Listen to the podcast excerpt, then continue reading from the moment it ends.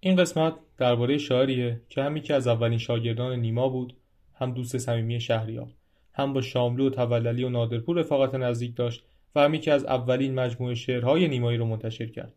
بعدها غزلیاتی سرود که در قیاس با مولانا و حافظ قرار می‌گیرند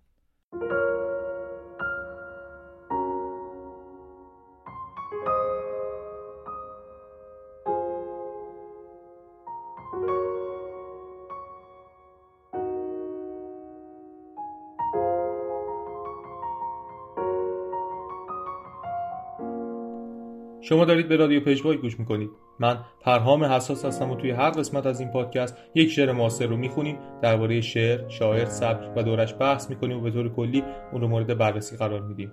این دومین قسمت از رادیو پژواکه که در نیمه اول اردیبهشت ماه 1401 منتشر میشه. توی این قسمت شعر کاروان از هوشنگ ابتهاج رو بررسی می‌کنیم.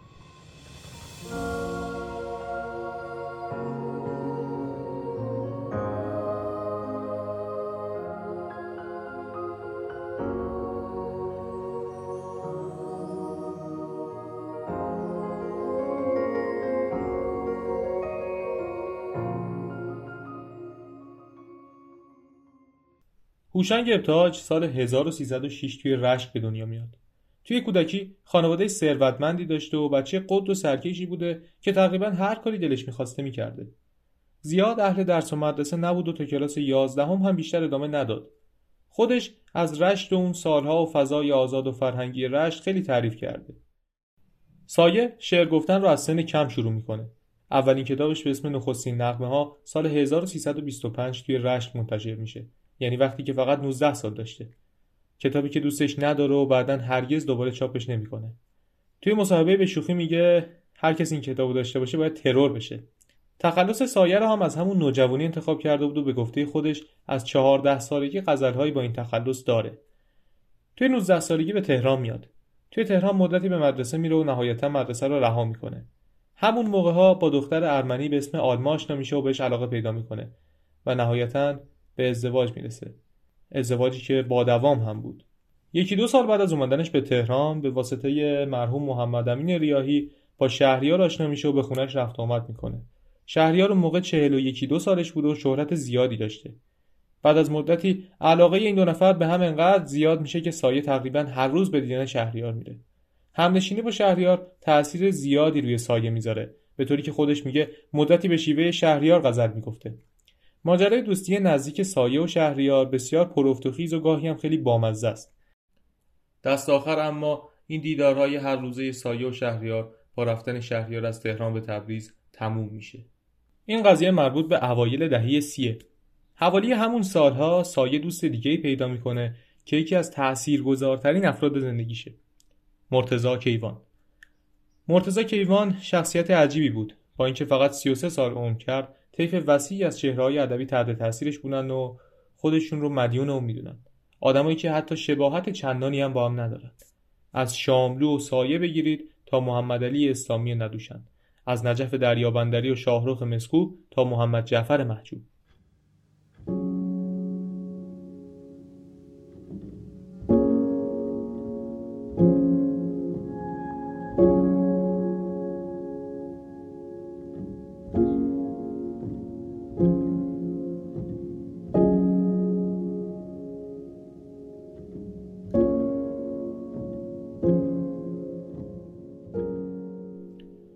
درباره کیوان حرف خیلی زیاده.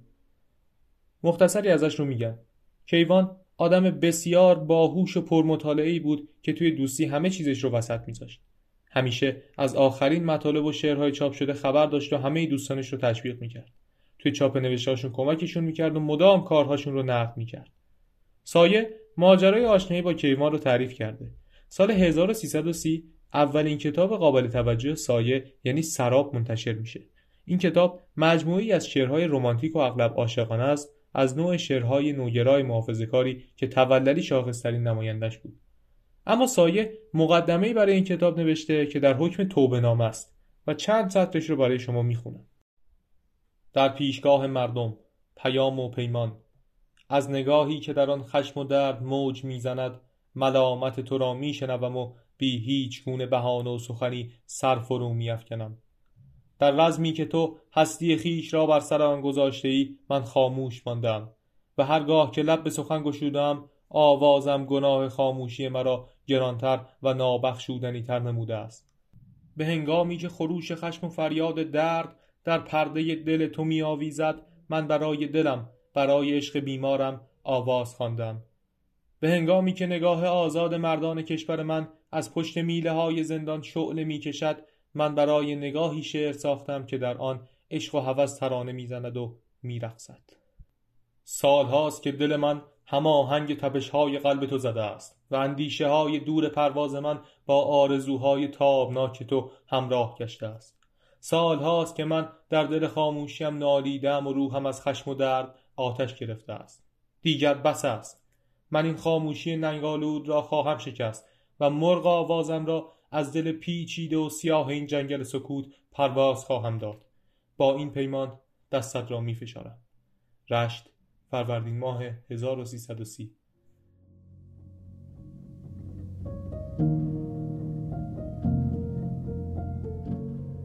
سایه تعریف کرده که یکی دو روز بعد از انتشار سراب کیوان توی کافه فردوسی سراغش میاد و میگه میشه چند دقیقه کنارتون بشینم؟ بعد دو تا سوال می‌پرسه. چی شد که این مقدمه رو نوشت و چی شد که توی آخرین شعر این کتاب مصرعهای کوتاه و بلند به کار برد؟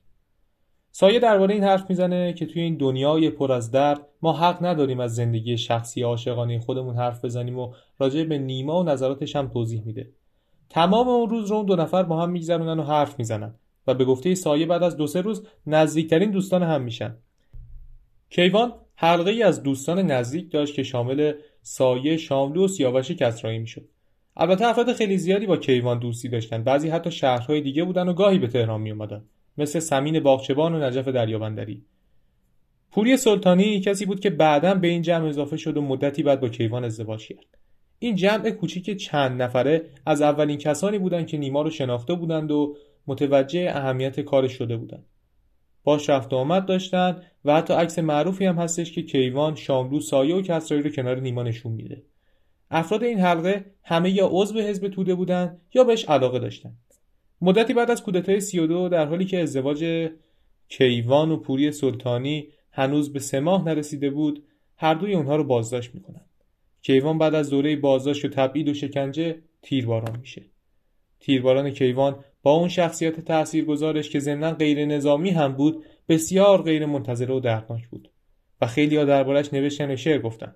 از جمله شاملو و سایه. شعر سایه اینطوری شروع میشه. ما از نژاد آتش بودیم همزاد آفتاب بلندم ما با سرنوشت تیره خاکستر. عمری میان کوره بیداد سوختیم او چون شراره رفت من با شکیب خاکستر ماندم. کیوان ستاره شد.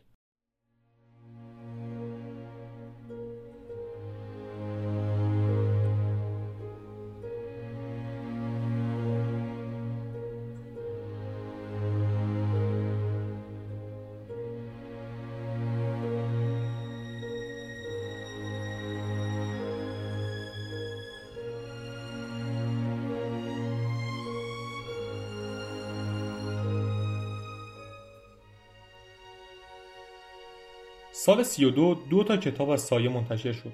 توی اردیبهشت سیاه مشق که مجموعی از غزلیات بود با مقدمه از شهریار و توی مرداد 32 ماهی که در انتهای اون کودتا رخ داد شپیر شپیر نتیجه عملی توبه نامه سایه توی مقدمه سراب بود. مجموعه ای پر از شعرهای متحد سیاسی که گاهی خیلی مستقیم و شعاری می شدن. مثل شعر معروف بر سواد سنگ فرش راه که اینطور شروع میشه. با تمام خشم خیش با تمام نفرت دیوانوار خیش می‌کشم فریاد ای جلاد ننگت باد. آه هنگامی که یک انسان می‌کشد انسان دیگر را می‌کشد در خیشتن انسان بودن را. این کتاب یکی از اولین مجموعه شعرهای نیمایی بود که منتشر شد. چون نه تنها فقط از قالب آزاد استفاده کرده بلکه از نظر ساختار شعر و محتوا و نوع نماد پردازی هم تاثیر نیما رو میشه درش دید. البته که رگه سنتگرا در کار سایه خیلی قوی تر از نیماست قبل از شبگیر هم چند تا مجموعه شعر دیگه منتشر شده بود که تاثیر نیما توشون بارزه قطع نامه شاملو مرگ رنگ سهراب سپهری و آخرین نبرد از اسماعیل شاهرودی که هر سه تا سال 1330 منتشر شدند. در کتابی به نام پیر پرنیانندیش پوری سلطانی نقد کرده که توی فضای خوفناک بعد از کودتا که همه از هم گریزان بودند سایه از معدود کسانی بود که خطر می‌کرد و به دیدنش می‌رفت تا تسکینش بده. سایه از همون سال 32 تا سالها بعدش توی شرکت سیمان تهران کار کرد و رئیس امور اداری بود. بعدتر از سال 51 به رادیو پیوست. اول مسئولیت برنامه گلها رو به عهده گرفت و بعد از سال 53 تا 57 مسئولیت کل موسیقی رادیو رو داشت. سایه علاقه و شناخت عمیقی نسبت به موسیقی داره. حتی گفته که پشیمونه که به جای موسیقی دنبال شعر رفته. شاید برای همینه که دوره کارش توی رادیو دوره بسیار پرثمری بود که توش به بعضی از جوانهای میدون میده که بعدا چهره های درخشان موسیقی سنتی میشن. کسانی مثل محمد رضا لطفی و محمد رضا شجریان. یک روز بعد از 17 شهریور 57 و در اعتراض به وقایع اون جمعه سیاه سایه و شجریان و لطفی و افراد دیگه اون جمع استعفا میدن و از رادیو بیرون میان. حاصل همکاری این جمع مجموعه آلبوم های چاوشه که معروف ترینش چاوش شیشه. تصنیف معروف سپیده یا ایرانه سرای امید یکی از این قطعات هستش. سایه نه تنها سراینده این تصنیف و خیلی از شعرها و تصمیمهای دیگه چاوش بود بلکه تا مدتها دبیر این گروه هم بود. سال 62 زمانی که برخورد با حزب توده و دستگیری از شروع شده بود هوشنگ ابتاج با وجود حمایت از انقلاب دستگیر و به زندان میافته. حدود یک سال در کمیته مشترک و بعد هم در اوین زندانی بود و نهایتا آزاد شد. به نظر میاد نامه‌ای که شهریار به یکی از مقامات سیاسی نوشت در آزادی سایه نقش تعیین کننده ای داشته. چند ماه بعد از آزادی سایه همسرش که زندگی توی ایران برایش سخت شده بود از ایران میره. خود سایه اون موقع اجازه خروج نداشته. ولی بعد از مدتی اون هم از ایران خارج میشه. از اون زمان سایه همراه همسر و چهار فرزندش توی کل آلمان زندگی می‌کنن. البته که خودش مدام به ایران سر می‌زنه. سایه بعد از رفتن از ایران هم به سرودن شعر هم تو قالب سنتی و هم توی قالب آزاد ادامه میده.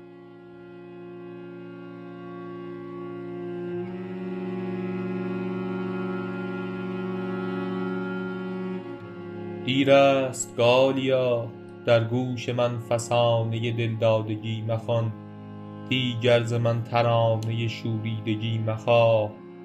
دیر است گالیا به ره افتاد کاروان. عشق من و تو آه این هم حکایتی است. اما در این زمانه که درمانده هر کسی از بهر نان شب دیگر برای عشق و حکایت مجال نیست. شاد و شکفته در شب جشن تولدت تو بیست شم خواهی افروخت تابناک. امشب هزار دختر همسال تو ولی خوابیدن گرسنه و لخت روی خاک. زیباست رقص و ناز سرانگشت های تو بر پرده های ساز. اما هزار دختر بافنده این زمان با چرک و خون زخم سرانگشت هایشان جان می‌کنند در قفس تنگ کارگاه.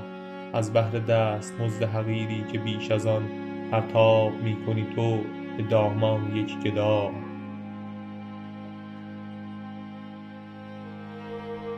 وین فرش هفت رنگ که پامال رقص توست از خون و زندگانی انسان گرفته رنگ. در تار و پود هر خط و خالش هزار رنج در آب و رنگ هر گل و برگش هزار ننگ. اینجا به خاک خفته هزار آرزوی پاک. اینجا به باد رفته هزار آتش جوان. دست هزار کودک شیرین بیگناه. چشم هزار دختر بیمار ناتوان.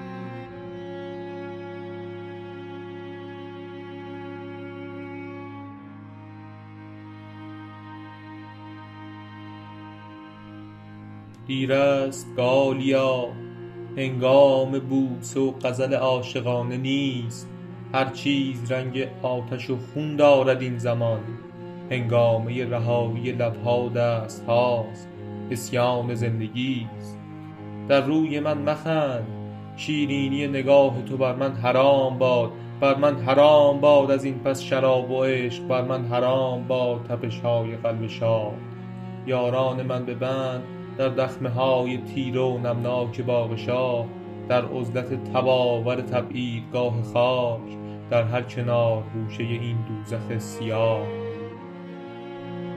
زود است گالیا در گوش من فسانه دلدادگی مخوان اکنون ز من ترانه شوریدگی مخواه زود است گالیا نرسیده است کاروان روزی که بازوان بلورین صبحدم برداشت تیغ و پرده شب شکافت روزی که آفتاب از هر دریچه تافت روزی که گونه و لب یاران هم نبرد رنگ نشاط و خنده گم گشته باز یافت من نیز باز خواهم گردید آن زمان سوی ترانه ها و غزل ها و بوسه ها سوی بهارهای دلانگیز گلفشان سوی تو. عشق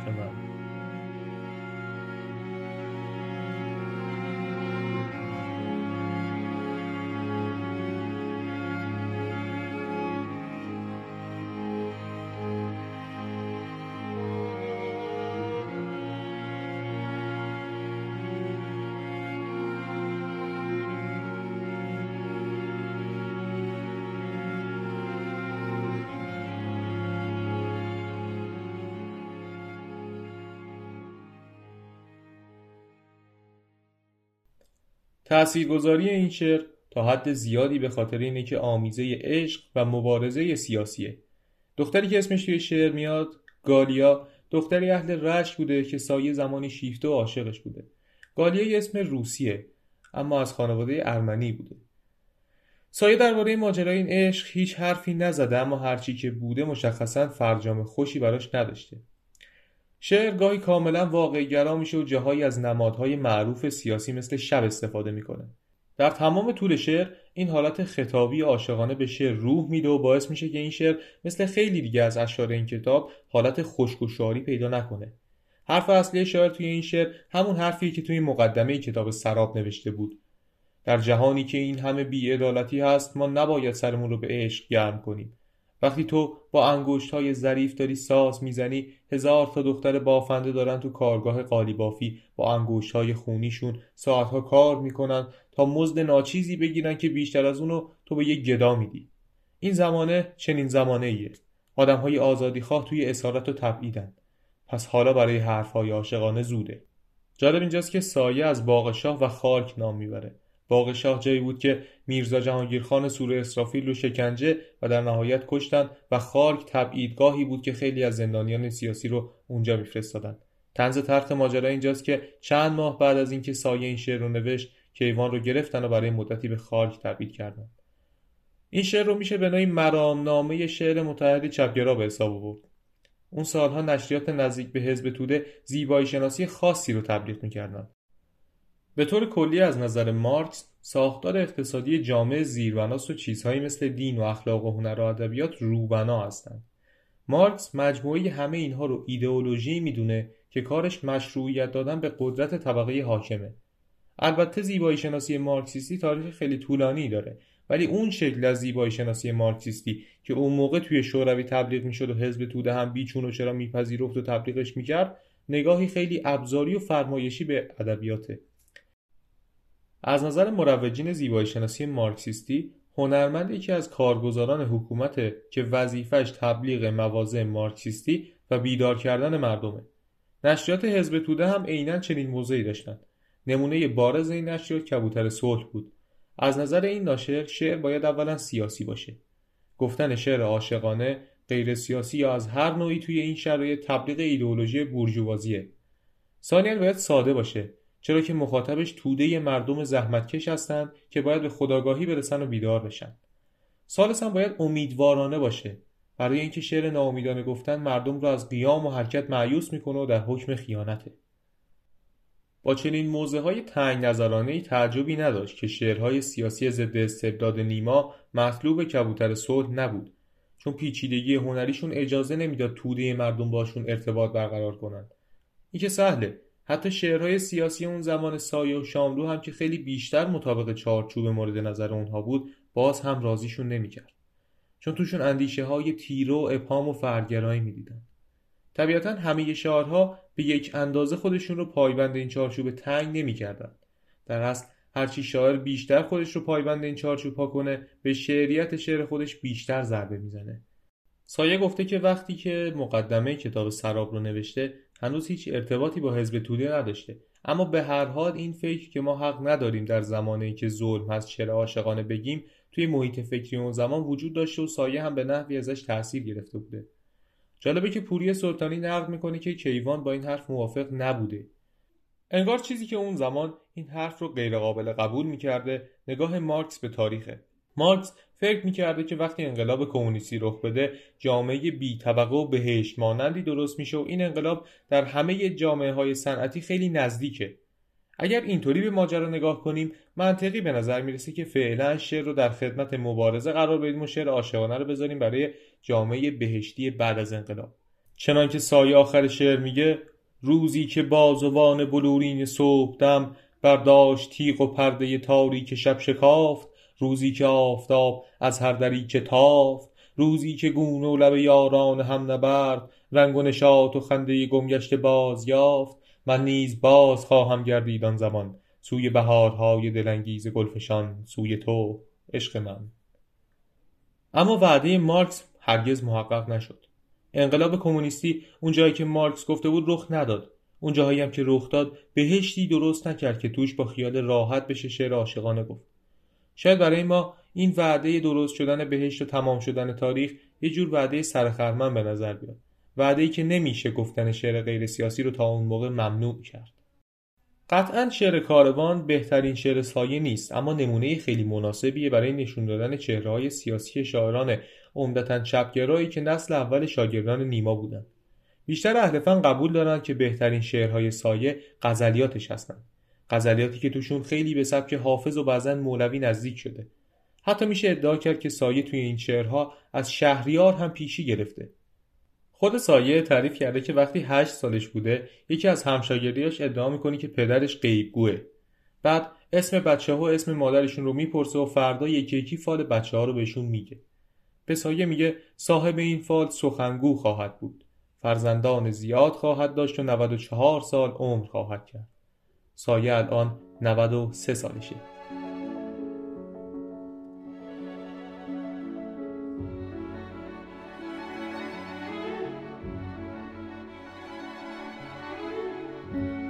چیزی که شنیدید دومین قسمت از پادکست رادیو پژواک بود. پیش از خداحافظی تشکر می‌کنم از دوستانی که من رو در پیشبرد اهداف یاری کردن و همچنین از شما که به این پادکست گوش می‌دید. خدا نگهدار.